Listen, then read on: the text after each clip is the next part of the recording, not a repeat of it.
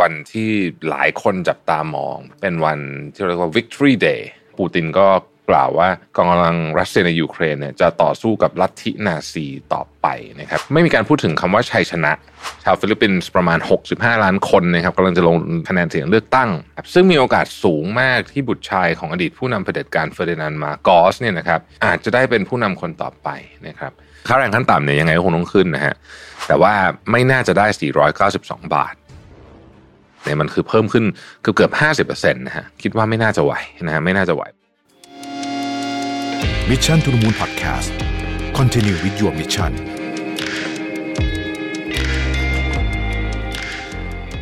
สวัสดีครับ ยินดีต้อนรับเข้าสู่ Mission to the Moon Weekly Briefing นะครับ วันนี้ผมทำการบันทึกเสียงเนี่ย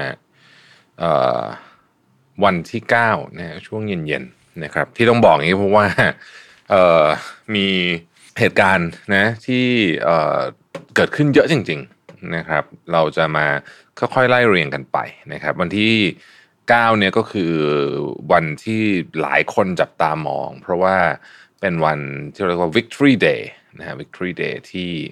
รัสเซียนะครับ ซึ่งก็แน่นอนครับก็จะมีการสวนสนามยิ่งใหญ่เลยนะฮะ มีทหารมาหลายหมื่นนายนะครับ แล้วก็มีการนำยุทธปกรณ์ต่างๆนามากมายนะครับ มาโชว์นะครับหนึ่งในยุทธปกรณ์ที่คนจับตามองคือ Doomsday Plane นะฮะซึ่งไม่ได้มา 10 ปีแล้วนะครับ Doomsday Plane นี่ก็คือเครื่องบินที่จะเอาไว้ใช้ขนผู้นำประเทศแล้วก็เจ้าหน้าที่ระดับสูงในกรณีที่เกิดอะไรทำนองว่าเป็นแบบสงครามแบบ นิวเคลียร์หรืออะไรแบบที่มันเป็นวันสิ้นโลกกันนะประมาณนี้นะครับในวันแห่งชัยชนะนี้ก็แน่นอนครับประธานาธิบดีวลาดิเมียร์ปูตินก็ขึ้นกล่าวนะฮะบอกว่ากองกำลังรัสเซียในยูเครนเนี่ยกำลังทำหน้าที่ปกป้องแผ่นดินนะฮะเขาจะใช้คำว่ามาตุภูมินะครับแล้วก็ปูตินก็กล่าวว่ากองกำลังรัสเซียในยูเครนเนี่ยจะต่อสู้กับลัทธินาซีต่อไปนะครับ อย่างไรก็ดีเนี่ยนะฮะมีเรื่องที่ ต้องบอกว่าเป็นเรื่องสำคัญก็คือว่าไม่มีการพูดถึงคำว่าชัยชนะ ไม่มีการประกาศชัยชนะต่างๆ แล้วก็ไม่มีคำพูดที่ตีความไปในเชิงว่าจะประกาศสงครามก็คือยกระดับนะฮะก็คือยังคงเรียกว่าเป็นการปฏิบัติการพิเศษนะครับแล้วก็ยังไม่ได้มีการบรรลุภารกิจหรืออะไรนะครับ เพราะฉะนั้นดังนั้นที่คาดการไว้ก่อนหน้านี้ว่าจะต้องมีการประกาศอะไรที่มันยิ่งใหญ่เนี่ยก็ไม่มีนะครับ สมรภูมิในมาริโอโพซึ่งจริง ๆ นึกว่าจะปิดเกมไปได้นานแล้วเนี่ยจริงๆก็ยังปิดไม่ได้นะครับ นี่ก็เป็นเรื่องที่น่าสนใจเหมือนกันนะฮะจากทางฝั่งของรัสเซียนะครับที่มอสโกนะครับตัดภาพมาที่ทางฝั่งของยูเครนบ้างนะฮะเมื่อไม่นานมานี้เมื่อสักเมื่อวันวันนี้นะครับวันนี้หรือเมื่อวานนี้เนี่ยนะครับ ก็มีบุคคลสำคัญสองคนนะครับที่เดินทางไปเยือนยูเครนนะครับ คนที่หนึ่งก็คือสุภาพสตรีหมายเลขหนึ่งของสหรัฐนะฮะจิลไบเดนนะครับซึ่งก็เดินทางไปเยือนภรรยาของประธานาธิบดีเซเลนสกี้นะครับในเมืองทางตะวันตกของยูเครนนะครับเป็นเมืองเล็กๆทางตะวันตกของยูเครนนะครับซึ่งแน่นอนว่าการเดินทางไปปรากฏตัวของสุภาพสตรีหมายเลขหนึ่งเนี่ยเป็นอะไรที่เซอร์ไพรส์มากๆนะฮะคงมีการต้องตีตีความกันเยอะเพราะว่านี่ก็ถือว่าเป็นบุคคลระดับ VIP จริง ๆ มาก ๆ คนหนึ่งของสหรัฐที่ที่อาจจะ VIP ยิ่งกว่ารัฐมนตรีกลาโหม แล้วก็รัฐมนตรีต่างประเทศที่มาก่อนหน้านี้ซะอีก อีกคนหนึ่งนะครับก็คือจัสตินทรูโดนะครับ อันนี้ก็ไปแบบไม่แจ้งล่วงหน้าเช่นกันเมื่อกี้สุภาพสตรีหมายเลขหนึ่งก็ไม่ได้แจ้งล่วงหน้านะครับ ไปแบบไม่แจ้งล่วงหน้านะครับ แล้วก็พบปะพูดคุยกับเซเลนสกี้นะครับแล้วก็มีการพูดหลายประเด็นที่ค่อนข้างแข็งกร้าวทีเดียวนะครับ เช่นทรูโดประกาศว่าปูตินเนี่ยเหมือนกับยังไงก็ ก็เป็นอาชญากรสงครามนะฮะแล้วก็แคนาดาก็จะสนับสนุนทางการทหารนะครับเพิ่มเติมนะฮะจะมีพวกยุทธปกรณ์นะฮะเช่นพวกโดรนพวกอะไรพวกนี้เนี่ยนะครับ แล้วก็เพิ่มการคว่ำบาตรต่อบุคคลชาวรัสเซียนะฮะแล้วก็หน่วยงานต่างๆ แล้วก็เตรียมที่จะกลับมาเปิดสถานทูตในกรุงเคียฟอีกครั้งหนึ่งนะฮะจัสตินทรูโดเองเนี่ยก็เชิญธงชาติแคนาดาขึ้นสู่ยอดเสาที่ที่สถานทูตด้วยนะครับ นี่ก็เป็นมูฟสำคัญนะฮะของ ผู้นำแคนาดานะครับ ต้องบอกว่าตอนนี้เนี่ยก็สถานการณ์ยังคงสู้รบก็ยังคงหนักอยู่นะครับยังคงหนักอยู่แต่ว่าน่าแปลกใจนิดหน่อยเหมือนกันเรื่องที่ว่าไม่มีการประกาศอะไรที่เป็นหนักแน่นดุดันออกมาในวันนี้นะฮะที่ที่ที่มอสโกนะครับไปไปดูที่ฟิลิปปินส์กันสักนิดหนึ่งนะครับเดี๋ยวผมจะกลับมาปิดท้ายของเรื่องสงครามยูเครนหน่อยหนึ่งนะครับ Voice of America รายงานว่าชาวฟิลิปปินส์เนี่ยก็ กำลังจะมาเลือกตั้งวันนี้นะฮะวันจันทร์จะรู้ผลก็คงจะต้องพรุ่งนี้เนี่ยนะฮะเพื่อเลือกประธานาธิบดีคนใหม่นะครับ ซึ่งมีโอกาสสูงมากที่บุตรชายของอดีตผู้นำเผด็จการเฟอร์ดินานด์มาร์กอสเนี่ยนะครับมาร์กอสนี่โอ้เรื่องโหยยาวเหยียดมากนะฮะสร้างเป็นซีรีส์ได้เลยเนี่ยนะครับบุตรชายของเฟอร์ดินานด์มาร์กอสเนี่ยอาจจะได้เป็นผู้นำคนต่อไปนะครับมาร์กอสเนี่ยเคยถูกประชาชนโค่นอำนาจลงเมื่อ 36 ปีที่แล้วเป็นข่าวใหญ่มากนะครับรอยเตอร์รายงานว่าผลการสำรวจ คะแนนนิยมครั้งล่าสุดเนี่ยชี้ให้เห็นว่าเฟอร์ดินานด์มาร์กอสจูเนียร์วัย 64 ปีนะฮะหรือที่รู้จักกันในชื่อที่คุ้นเคยกับเขาคือบองบองเนี่ยมีคะแนนนำคู่แข่งสำคัญอย่างรองประธานาธิบดีเลนี่โรเบิร์โตมากกว่า 30%นะครับแล้วก็มีคะแนนคะแนนนำโด่งในทุกโพลเลยนะฮะซึ่งนั่นก็หมายความว่าลูกของอดีตเผด็จการเนี่ยมีโอกาสที่จะได้มาปกครองประเทศนะครับ คาดกันว่าหากนายมาโกสได้รับชัยชนะเนี่ยนโยบายของเขาจะไม่แตกต่างจากรัฐบาลของดูเตอร์เต้มากนักนะครับ แม้ว่าตัวมาโกสเองยังไม่ได้ประกาศนโยบายที่ชัดเจน แล้วก็เป็นรูปธรรมออกมาเท่าไหร่นักนะครับทางนั้นรองประธานาธิบดีโรเบรโดวัย 57 ปี ซึ่งเป็นอดีตทนายความด้านสิทธิมนุษยชน ให้สัญญาว่าจะยกระดับการศึกษาและสวัสดิการของประชาชนต่อสู้กับความยากจน และเพิ่มความสามารถในการแข่งขันของฟิลิปปินส์ในตลาดโลกนะครับเมื่อ 6 ปีที่แล้วเนี่ยมาโกสจูเนียเคยพ่ายแพ้ให้กับ เลนี่โรเบรโดมาแล้วในการเลือกตั้งรองประธานาธิบดีนะครับ ซึ่งโรเบรโดเฉือนชนะไปเพียง 2,000 คะแนนเท่านั้นอย่างไรในครั้งนี้เนี่ยมาโกสจูเนียได้รับความนิยมอย่างสูงในหมู่คนรุ่นใหม่นะครับที่เกิดหลังเหตุการณ์ลุกคือล้มล้างรัฐบาลของบีดาเขาเมื่อปี 1986 ก็คือ คนรุ่นใหม่เนี่ยไม่ได้ทันเหตุการณ์นั้นนะฮะเพราะว่ามันก็ 30 กว่าปีแล้วเนี่ยนะฮะครอบครัวมาโกสนี่ต้องลี้ภัยไปอยู่ต่างประเทศหลายปีนะครับมาโกสเองก็ใช้โซเชียลมีเดียในการหาเสียงนะครับบรรดาผู้สนับสนุนของมาโกสต่างออกมารณรงค์ปฏิเสธคำกล่าวของคู่แข่งเกี่ยวกับปัญหาการโกงกินการเล่นผักเล่นพวกและความโหดร้ายภายใต้การปกครองของพ่อเขาที่กินเวลานานกว่า 20 ปีนะครับและได้วาดภาพประเด็จการมาโกสที่แตกต่างออกไปจากที่นักวิชาการจำนวนมากระบุไว้นะครับ ขณะที่ปัจจัยหนุนอีกอย่างที่จะทำให้มาโกสได้รับชัยชนะก็คือซาร่าคาร์ปิโอนะฮะบุตรสาวของประธานาธิบดีคนปัจจุบันที่ลงสมัครคู่กันในตำแหน่งรองประธานาธิบดีและนำคะแนนเสียงของผู้สนับสนุนของบิดาของเธอมาให้กับมาโกสจูเนียด้วยนะครับทั้งนี้ชาวฟิลิปปินส์ประมาณ 65 ล้านคนนะครับกำลังจะลงคะแนนเสียงเลือกตั้งนะในวันเสียงของผู้สนับสนุนของบิดาของเธอมาให้กับมาโกสจูเนียด้วยนะครับทั้งนี้ชาวฟิลิปปินส์ประมาณ 65 ล้านคนนะครับกำลังจะลงคะแนนเสียงเลือกตั้ง นะในวันวันนี้แหละวันที่ผมอัดเสียงนี่นะครับ ซึ่งนอกจากเลือกตั้งประธานาธิบดีโดยตรงแล้วยังมีการเลือกตั้งตำแหน่งสำคัญอื่น ๆ อีกถึง 18,000ตำแหน่งฮะเยอะมาก ๆ เลยทีเดียวนะครับ ตั้งแต่สวสสไปจนถึงผู้ว่าราชการจังหวัดแล้วก็นายกเทศมนตรีด้วยนะครับอันนั้นก็คือที่ฟิลิปปินส์นะครับมาดูที่ประเทศไทยกันสักนิดหนึ่งนะครับ อันนี้ก็ต้องติดตามข่าวนี้เช่นกันนะครับ JP Morgan เนี่ยประกาศลดน้ำหนักความน่าลงทุนในหุ้นไทยลงนะฮะเมื่อสัปดาห์ที่ผ่านมาจากกรณีการฟื้นตัวของอุตสาหกรรมท่องเที่ยว ที่เป็นไปได้อย่างล่าช้าอันเป็นผลจากอัตราเงินเฟ้อที่สูงนะครับแล้วก็การระบาดระลอกใหม่ของโควิดนะในจีนนะครับ JP Morgan ระบุว่าอุตสาหกรรมท่องเที่ยวของไทยนั้นเผชิญแรงต้านมากมายในช่วงที่ผ่านมา ทั้งภาวะที่เงินเฟ้อที่สูงขึ้นทั่วโลกนะครับความเชื่อมั่นของผู้บริโภคที่อ่อนตัวลง ความผันผวนของอัตราแลกเปลี่ยนนะครับทำให้ต้องปรับระดับ ความน่าลงทุนของหุ้นไทยจาก overweight เป็น neutral นะฮะข้อมูลการเดินทางการท่องเที่ยวทั่วโลกระบุว่าในปี 2019 เนี่ยอุตสาหกรรมการท่องเที่ยวทำเงินให้ประเทศไทยประมาณ 3 8 0 0 0 0ล้านดอลลาร์สหรัฐนะครับอันนี้คือ direct นะครับประมาณ 12%ของ GDP นะครับแล้วก็ประเทศไทยเนี่ยต้อนรับนักท่องเที่ยวต่างชาติถึง 40 ล้านคนใน 40 ล้านคนใน 25%มาจากจีนนะครับ ในปีนี้ทางการไทยคาดการณ์ว่าจะมีนักท่องเที่ยวเดินทางเข้าประเทศไทย 5-10 ล้านคน ซึ่งก็ส่วนใหญ่จะมาจากมาเลเซียแล้วก็ประเทศในอาเซียนนะครับนี่ก็ต้องลองดูต่อไปว่าจะเป็นยังไงนะฮะถ้าพูดถึงเรื่องของการท่องเที่ยวเนี่ยเราก็ทราบกันแล้วว่าตอนนี้เนี่ยรัฐบาลเองก็ผ่อนคลายมาตรการ test and go นะครับมีแค่การลงทะเบียนนะฮะแล้วก็ไม่ได้ต้องตรวจ RT-PCR แล้วซึ่งก็มีผู้เรียกร้องจำนวนมากเหมือนกันที่อยากจะให้ยกเลิกทั้งหมดเลยนะครับ เรามาดูบรรยากาศเมื่อ หลังจากผ่อนคลายมาตรการในวันที่ 1 พฤษภาคมที่ผ่านมานะครับก็ต้องบอกว่า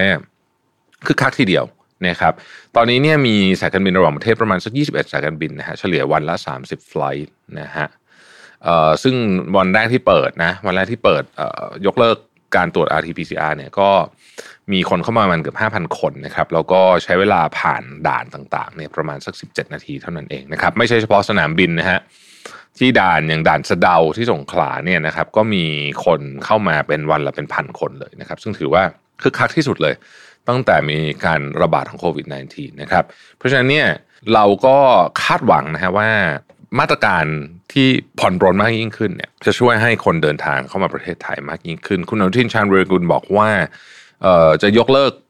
ทั้งหมดเลยเนี่ยเป็นไปได้ว่าจะยกเลิกคนไทยก่อนนะฮะเพราะว่าคนไทยเนี่ยบอกยังไงก็มีสิทธิ์ตามสุขภาพอยู่แล้วนะครับ เรื่องเรื่องต่างๆนานาเหล่านี้นะครับ เรื่องของค่าแรงขั้นต่ำนะฮะก็ยังคงเป็นที่ถกเถียงกันอยู่นะครับ ผมสรุปเร็วๆเลยแล้วกันนะเพราะมันมีความเห็นเยอะมากๆ คือค่าแรงขั้นต่ำเนี่ยยังไงก็คงต้องขึ้นนะฮะแต่ว่าไม่น่าจะได้ 492 บาทนะครับ ไม่น่าจะได้ถึง 492 บาท เพราะว่า ถ้า 492 บาทเนี่ยมันคือเพิ่มขึ้นเกือบเกือบ 50%นะฮะคิดว่าไม่น่าจะไหวนะฮะไม่น่าจะไหว เพราะว่าตอนนี้เนี่ยต้นทุนเราเองก็ก็สูงขึ้นทุกด้านอยู่แล้วนะครับ มีเรื่องที่น่าสนใจที่อยากจะชวนคุยนะครับก็คือเรื่องของกฎหมายการทำแท้งนะ ซึ่งถ้าเกิดว่าใครติดตามข่าวต่างประเทศก็จะพอทราบนะครับว่าตอนนี้เนี่ยเรื่องที่ผูกพูดถึงเยอะมากที่สหรัฐนอกจากเรื่องรัสเซียยูเครนเนี่ยก็คือเรื่องกฎหมายทำแท้งนี่แหละนะฮะคือมันเป็นอย่างนี้ฮะคือ การทำแท้งถูกกฎหมายเนี่ยนะครับก็ก็มีอยู่แล้วในสหรัฐนะฮะแต่ว่าก่อนหน้านี้เนี่ยมันมีเอกสารของศาลสูงสหรัฐนะฮะที่จะกลับคำพิพากษานะครับคือคำพิพากษาเดิมเนี่ยในปี 1973เนี่ยนะฮะระบุว่า การทำแท้งเนี่ยควรจะถูกกฎหมายนะครับ แล้วก็ศาลสูงวินิจฉัยว่าการที่รัฐไม่กำหนดให้การทำแท้ง เป็นการทำกระทำที่ถูกกฎหมายเนี่ยถือว่าเป็นการละเมิด right to privacy นะคือสิทธิการเข้าถึงความเป็นส่วนตัวที่อนุญาต ให้สตรีที่ตั้งครรภ์สามารถตัดสินใจจะทำแท้งได้หรือไม่ตามรัฐธรรมนูญสูงสุดของสหรัฐนะครับเอออย่างไรก็ผมไม่ลงรายละเอียดเรื่องตัวกฎหมายมากนะครับเพราะมันละเอียดมาก แต่ว่าคำวินิจฉัยหรือว่าคำตัดสินของศาลสูงในสหรัฐตอนนั้นนะฮะมีการตัดสินแบ่งให้ การตั้งครรภ์เนี่ยแบ่งออกเป็น3 period ด้วยกันหรือว่า trimester period ที่1นะฮะไม่อนุญาตให้รัฐห้ามมีการทำแท้งเลยโดยเด็ดขาดนะครับใน period หรือว่าเทอมที่2เนี่ยอนุญาตให้มีเงื่อนไขทางทางสุขภาพแล้วก็ เทอมที่ 3 อนุญาตให้รัฐสามารถแบนการทำแท้งได้อย่างสมบูรณ์แบบนะครับ ยกเว้นแต่ในกรณีที่จะต้องรักษาชีวิตของผู้เป็นมารดาไว้ แต่ trimester เนี่ยก็ถูกยกเลิกไปนะในปี 1992 นะครับ ระบุว่าการทำแท้งสามารถทำได้ตามสภาพของ fetal viability นะฮะหรือว่าความสามารถในการมีชีวิตอยู่หลังจากออกจากคันมารดานะครับ ซึ่งทั่วไปก็อยู่ที่ประมาณ 24 สัปดาห์หรือว่า 6 เดือนนะครับ ซึ่งแน่นอนว่าคำตัดสินของศาลสูง ในปี 1973เนี่ยถือเป็นกุญแจสำคัญของผู้สนับสนุนการทำแท้งถูกกฎหมายเนื่องจากคำพิพากษาดังกล่าวเนี่ยนะฮะปิดโอกาสไม่ให้รัฐบาลท้องถิ่นเนี่ยกำหนดให้การทำแท้งเป็นสิ่งผิดกฎหมายแบบเป็ดเสร็จผู้แก็คือ รัฐที่ไม่สไม่สนับสนุนการทำแท้งก็จะออกกฎหมายให้การทำแท้งนั้นเป็นเรื่องที่ยากมากๆนะฮะเช่นที่เท็กซัสนะเพราะฉะนั้นการกลับคำพิพากษาสูงสุดของศาลสหรัฐในครั้งนี้เนี่ยจะส่งผลให้ การทำแท้งสามารถถูกกำหนดให้เป็นสิ่งผิดกฎหมายได้ในบางรัฐนะครับ เอกสารนี้เป็นเอกสารหลุดออกมาระบุว่า majority opinion หรือว่าความคิดข้างเขาเห็นข้างมากของผู้พิพากษาสูงสุดเนี่ยมีความเห็นว่าอาจจะมีการกลับคำตัดสินนะครับในการทำแท้งให้ตกไปจากการคุ้มครองของรัฐบาลกลาง ซึ่งก็จะทำให้การทำแท้งในบางรัฐผิดกฎหมายนั่นเองนะซึ่งเรื่องนี้ก็ต้องติดตามมันต่อไปนะครับ ประเด็นนี้เป็นประเด็นที่ใหญ่มาก ๆ จริง ๆ ในสหรัฐอเมริกานะฮะ ไปดูที่เรื่อง Twitter สักนิดหนึ่งนะครับ Twitter เนี่ยตอนนี้กำลังทดสอบฟีเจอร์หนึ่งชื่อว่า Circle นะฮะสำหรับการทวีตในวงเพื่อนสนิทประมาณสักร้อยห้าสิบคนนะครับก็ Circle เนี่ยก็มันก็คล้ายๆ close friend นะฮะใน Instagram ที่อนุญาตให้ทวีตข้อความในวงเพื่อนสนิทได้นะครับ โดยจำกัดเอ่อ account เนี่ยไม่เกิน 150 คนนะฮะเดี๋ยวต้องลองดูว่าจะเป็นยังไงนะครับ ก็ทวิตเตอร์เนี่ยก็น่าจะมีการเปลี่ยนแปลงเยอะแหละนะครับ ทีนี้ไปดูที่จีนบ้างฮะตอนนี้เนี่ยจีนเองก็กำลังเผชิญกับความเสี่ยงของการลดลงของการเติบโตของการเจริญโตทางเศรษฐกิจนะครับ เพราะว่าการล็อกดาวน์เนี่ยยังคงเป็นไปอย่างเข้มงวด แล้วก็ต่อเนื่องด้วยนะฮะต้องบอกว่าตอนนี้เนี่ยตอนแรกคนคิดว่ามันจะแป๊บๆเสร็จนะแป๊บๆจบถ้าจะไม่จบง่ายๆนะฮะหลายคนก็คาดการณ์ว่าไตรมาสสามหรือว่า เลวร้ายที่สุดคือไตรมาสสี่เนี่ยนะครับก็จะส่งผลต่อการเจริญเติบโตทางเศรษฐกิจของจีนเป็นอย่างมากนะฮะมาดูที่ข่าวใหญ่ข่าวหนึ่งก็คือการขึ้นดอกเบี้ยของเฟดนะครับเจอร์มพาวเวลก็ออกมาแถลงการค่อนข้างยาวเลยนะฮะเมื่อสัปดาห์ที่แล้วในการขึ้นดอกเบี้ยของเฟดนี่ครับ0.5%สูงที่สุดในรอบ 20 ปี แต่ไม่ได้เกินความคาดหมายของนักลงทุนนักลงทุนบางคนนึกว่าจะขึ้น 0.75%ด้วยซ้ำนะฮะถ้าเกิดว่า 0.75%จริงๆอะอันนั้นหนักนะครับแต่ 0.5%ก็เป็นไปตามความความคาดหมายอยู่แล้วนะครับเจอร์มพาวเวลก็พูดถึงเรื่องเงินเฟอ้อว่าต้องได้รับการจัดการต่างๆ นานาเนี่ยนะครับ แล้วก็พูดถึงการทำ QT นะครับการทำ QT นะครับประมาณนะครับประมาณเนี่ย95,000ล้านนะครับ จะเริ่มต้น1มิถุนายนนี้นะครับ ทีนี้คืออย่างที่บอกนะฮะว่าอัตราเงินเฟ้อเนี่ยมันออกมาค่อนข้างสูงนะครับ สูงมากนะฮะ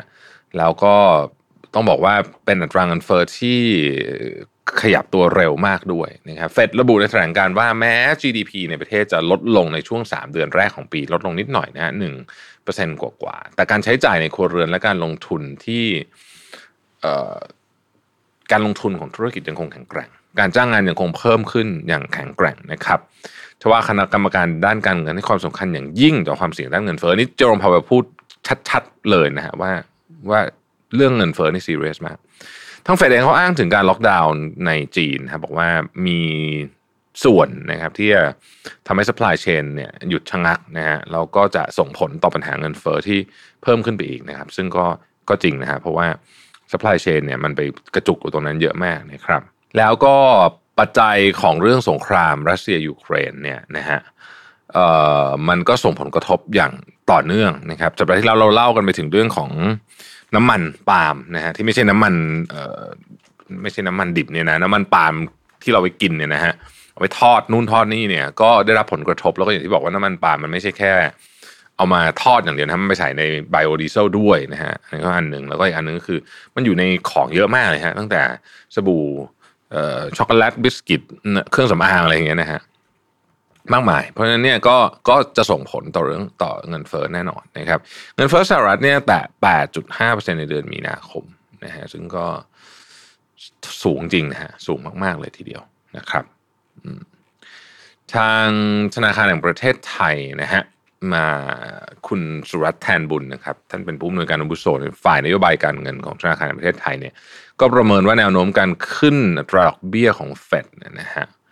อาจจะมีขนาดใหญ่แล้วก็เร็วกว่าที่คาดนะครับเพื่อดูแลเงินเฟอ้อที่เร่งตัวสู่ระดับสูงสุดในรอบ 40 ปีนะครับซึ่งแน่นอนว่าถ้าเกิดเป็นแบบนั้นจริงๆเนี่ยก็จะส่งผลต่อความผันผวนในตลาดเงินผ่านเงินทุนที่เคลื่อนย้าย แล้วก็อัตราแลกเปลี่ยนของ emerging market รวมถึงไทยด้วยนะครับ เงินบาทไทยก็ก็สวิงเยอะนะฮะในช่วงสัปดาห์ที่ผ่านมา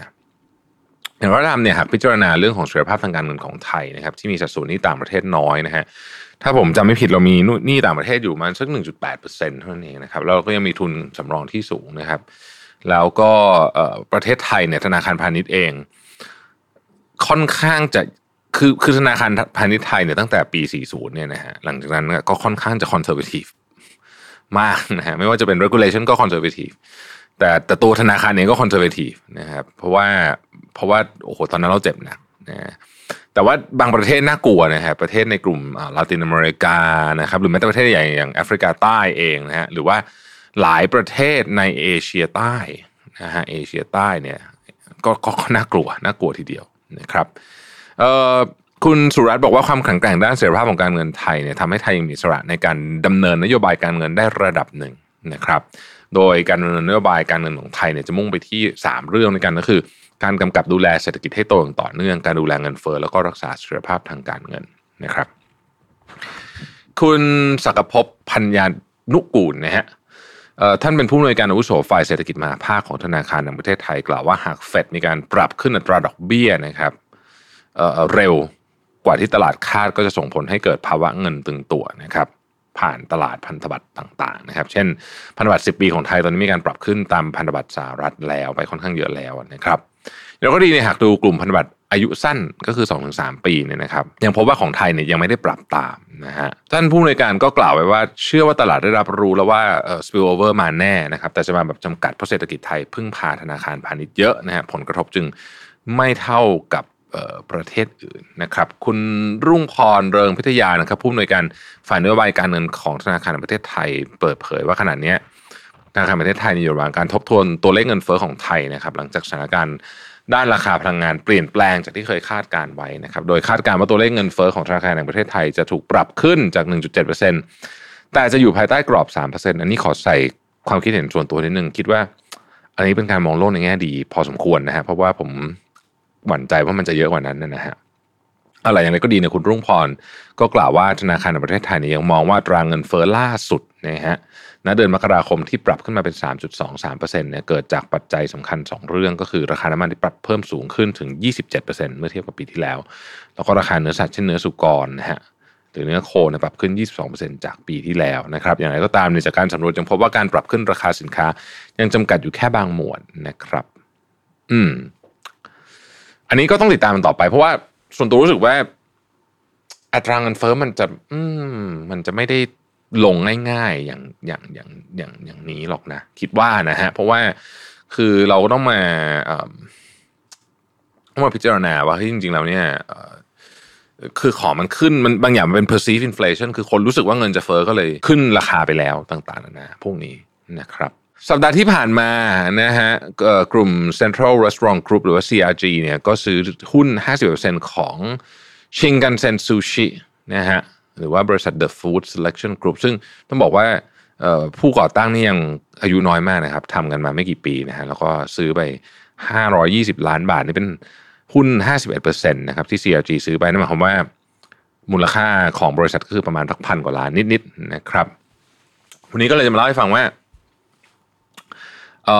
แต่ละบริษัทเนี่ยเขามีเขามีพอร์ตยังไงกันบ้างนะครับ เริ่มที่ Central Restaurant Group ก่อนนะฮะ Central Restaurant Group เนี่ยก็มี KFC บางส่วนนะเขาแบ่งกันหลายๆคนนะ KFC Pepper Lunch นะฮะชาบูตง Cold Stone Creamery The Terrace โยชิโนยาโอโตยาเทนยะคาสุยะอร่อยดีสุกี้เฮาส์ แล้วก็เกาลูนนะครับรวมๆก็เป็นหลักพันสาขานะครับ อีกเจ้าหนึ่งขายใหญ่อย่าง Minor นะฮะ The Pizza Swensen's Sizzler The Coffee Club Bonchon นะครับ Bonchon นี่ก็ซื้อมาเหมือนกันนะครับ Benihana Dairy Queen แล้วก็ Burger King นะครับ Zen Corporation นะฮะนี่ก็เซนนะฮะเอ่อตำมั่วนะฮะที่เราคุ้นๆกัน AKA on the table นะฮะแจ่วฮอนเฟอร์เอ่อเขียงนะฮะชูนะคาร์นิวัลซูชินะฮะนี่ร้านที่ผมก็ชอบกินนะฮะ MK Restaurant นะครับก็มี MK ที่เป็น3 variety นะครับ MK Life MK Go นะฮะณสยามยาโยอินะครับแบบนี้เป็นต้นนะครับ Food Passion นะครับ Barbecue Plaza นะฮะจุ่มแซบ Hut Restaurant Space แล้วก็ชานานะครับ Mudman นะฮะ Mudman ก็คือ Greyhound Baskin Robbins นะฮะ Dunkin' Donuts นะฮะ Au Bon Pain นะครับ Another Hound กินเฮอะไรแบบนี้เป็นต้นนะครับ แล้วก็อ๋อต้องไม่ลืมโออิชิกรุ๊ปด้วยนะครับโออิชิกรุ๊ปก็จะมีโออิชิ ในหลายๆ variety นะครับซูกิชินะฮะแล้วก็โฮยุอย่างเงี้ยเป็นต้นนะครับ ก็น่าสนใจนะครับ เพราะว่าตอนนี้เนี่ยสิ่งที่เราจะต้องดูนิดนึงก็คือว่าร้านอาหารส่วนใหญ่ตอนนี้เนี่ยอยู่ในเครือของของของเชนซะเยอะนะฮะอยู่ในเครือของเชนซะเยอะจริง ๆ ไม่มีของ OR ด้วยนะ OR ก็มีร้านอาหารอยู่พอสมควรนะฮะหมายถึงว่าวันนี้ไม่ได้เตรียม ข้อมูลมาในในสคริปต์ของผมนั่นนะฮะจริง ๆ ผมน่าจะรู้เรื่อง OR เยอะส่วน OR เองก็ลงทุนในเรื่องของร้านอาหารเยอะพอสมควรมีเรือธงก็คืออเมซอนนะครับแน่นอนนะฮะเราก็จะเห็นเชนร้านอาหารเนี่ยคิดว่าใหญ่ขึ้นนะครับ เพราะว่าอาจจะเป็นเรื่องของต้นทุนด้วยอะไรด้วยต่างๆนานานะครับ ที่ต้อง manage กันเยอะพอสมควรทีเดียวนะครับ ธุรกิจอาหารไม่ได้เป็นธุรกิจที่มาจิ้นเยอะเทียบกับธุรกิจอื่นนะครับ เพราะฉะนั้นตอนที่ราคาของต่างๆมันขึ้นเนี่ยตอนนี้ทุกอย่างขึ้นหมดใช่ไหมฮะ อาหารนี่โดนหนักมาก เพราะว่าวัตถุดิบขึ้นแทบทุกอย่างนะขึ้นแทบทุกอย่างจริงๆนะครับ ก็ต้องดูติดตามต่อไปว่าทางเครือลักษณะแบบนี้เนี่ยเขาจะสามารถตรึงราคาหรือว่าเขาจะมีกลยุทธ์อะไรในการที่จะจัดการกับเรื่องของราคาต้นทุนสินค้าเนี่ยที่เพิ่มขึ้นแบบมโหฬารจริง ๆ นะครับ ในช่วงนี้นะฮะอะนะครับก็เป็นข่าวรวมๆนะครับของสัปดาห์ที่ผ่านมานะครับ ก็ยังคงต้องจับตามองต่อไปนะครับ เรื่องของ เงินเฟ้อนะครับ ผมคิดว่าน่ากังวลมากๆนะน่ากังวลมากๆไม่รู้จะมีอะไรอีกนะครับ ตอนนี้เอาเอาแค่นี้ก็รู้สึกว่าเหนื่อยมากแล้วนะฮะเเรื่องของรัสเซียยูเครนก็สัปดาห์ที่ผ่านมาอาจจะไม่ได้มีความเคลื่อนไหวเยอะเหมือนสัปดาห์อื่นต้องบอกงี้แต่ว่าการสู้รบก็คือยังอยู่ยังเข้มข้นเหมือนเดิมนะฮะไม่ได้มีไม่ได้มีอะไรลดลงไปเลยนะครับอ๋อนะฮะปิดท้ายสักนิดหนึ่งโค้งสุดท้ายนะครับของการเลือกตั้งผู้ว่ากทม นะครับก็เหลือเวลาอีกไม่ถึง 2 สัปดาห์แล้วนะครับ ใครที่จะต้องตรวจสอบเรื่องว่าวันที่ยงที่อยู่อะไรต่างๆนาพวกนี้นะครับ ก็อย่าลืมไปตรวจสอบด้วยนะครับ แล้วขอย้ำอีกครั้งนึงว่าเลือกตั้งผู้ว่ากทมไม่มีเลือกตั้งล่วงหน้านะครับ เพราะนี่คือเลือกตั้งท้องถิ่นนะครับแต่ต้อง แต่ว่าถ้าเกิดไม่อยากเสียสิทธิ์ไอ้พวกเวลาไม่ไปเลือกตั้งเขาจะมีเสียสิทธิ์ใช่ไหมก็ต้องไปแจ้งนะครับ ต้องไปแจ้งที่ ที่เขตของท่านนะฮะแต่ว่าวันที่ 22เนี่ยก็อยากให้ออกไปใช้สิทธิ์กันเยอะๆนะครับ22 คือวันอาทิตย์นะฮะแล้วก็อย่าลืมนะครับว่าวันที่ 21 วันเสาร์เนี่ยห้ามจำหน่ายสุรานะครับ ห้ามมีการเเรียกว่าปาร์ตี้แล้วกันนะคือเพราะว่าเออเป็นกฎหมายเลือกตั้งนะฮะเราก็ไม่ใช่แค่กรุงเทพมหานครเรามีเมืองพัทยาด้วยนะครับนะฮะก็ตามไปอีกเรื่องหนึ่งก็คือว่าเราก็จะเลือกสอกอด้วยนะครับ ซึ่งก็ไม่ได้เป็นเบอร์เดียวกับผู้ว่านะฮะอย่าลืมอย่ากาผิด นะฮะเดี๋ยวบางคนมึนๆนึกว่าเป็นเบอร์เดียวกันไม่ใช่เบอร์เดียวกันนะครับต้องไปดูว่าสอกอที่ท่านจะเลือกท่านจะเลือกของกลุ่มไหนพักไหนต่างๆนะครับก็จะมีเบอร์ต่างหากออกมานะฮะเป็นกำลังใจทุกท่านนะครับ ช่วงนี้หนักจริงๆนะฮะหนักทั้งเรื่องงานทั้งเรื่องอะไรต่างๆนานานะครับแล้วก็เราเริ่มเข้าสู่หน้าฝนแล้ววางแผนการเดินทางกันดีๆด้วยนะครับขอบคุณที่ติดตามนะครับ weekly briefing ของเราแล้วเราพบกันใหม่ในสัปดาห์หน้านะครับ สวัสดีครับ Mission to the Moon Podcast Continue with your mission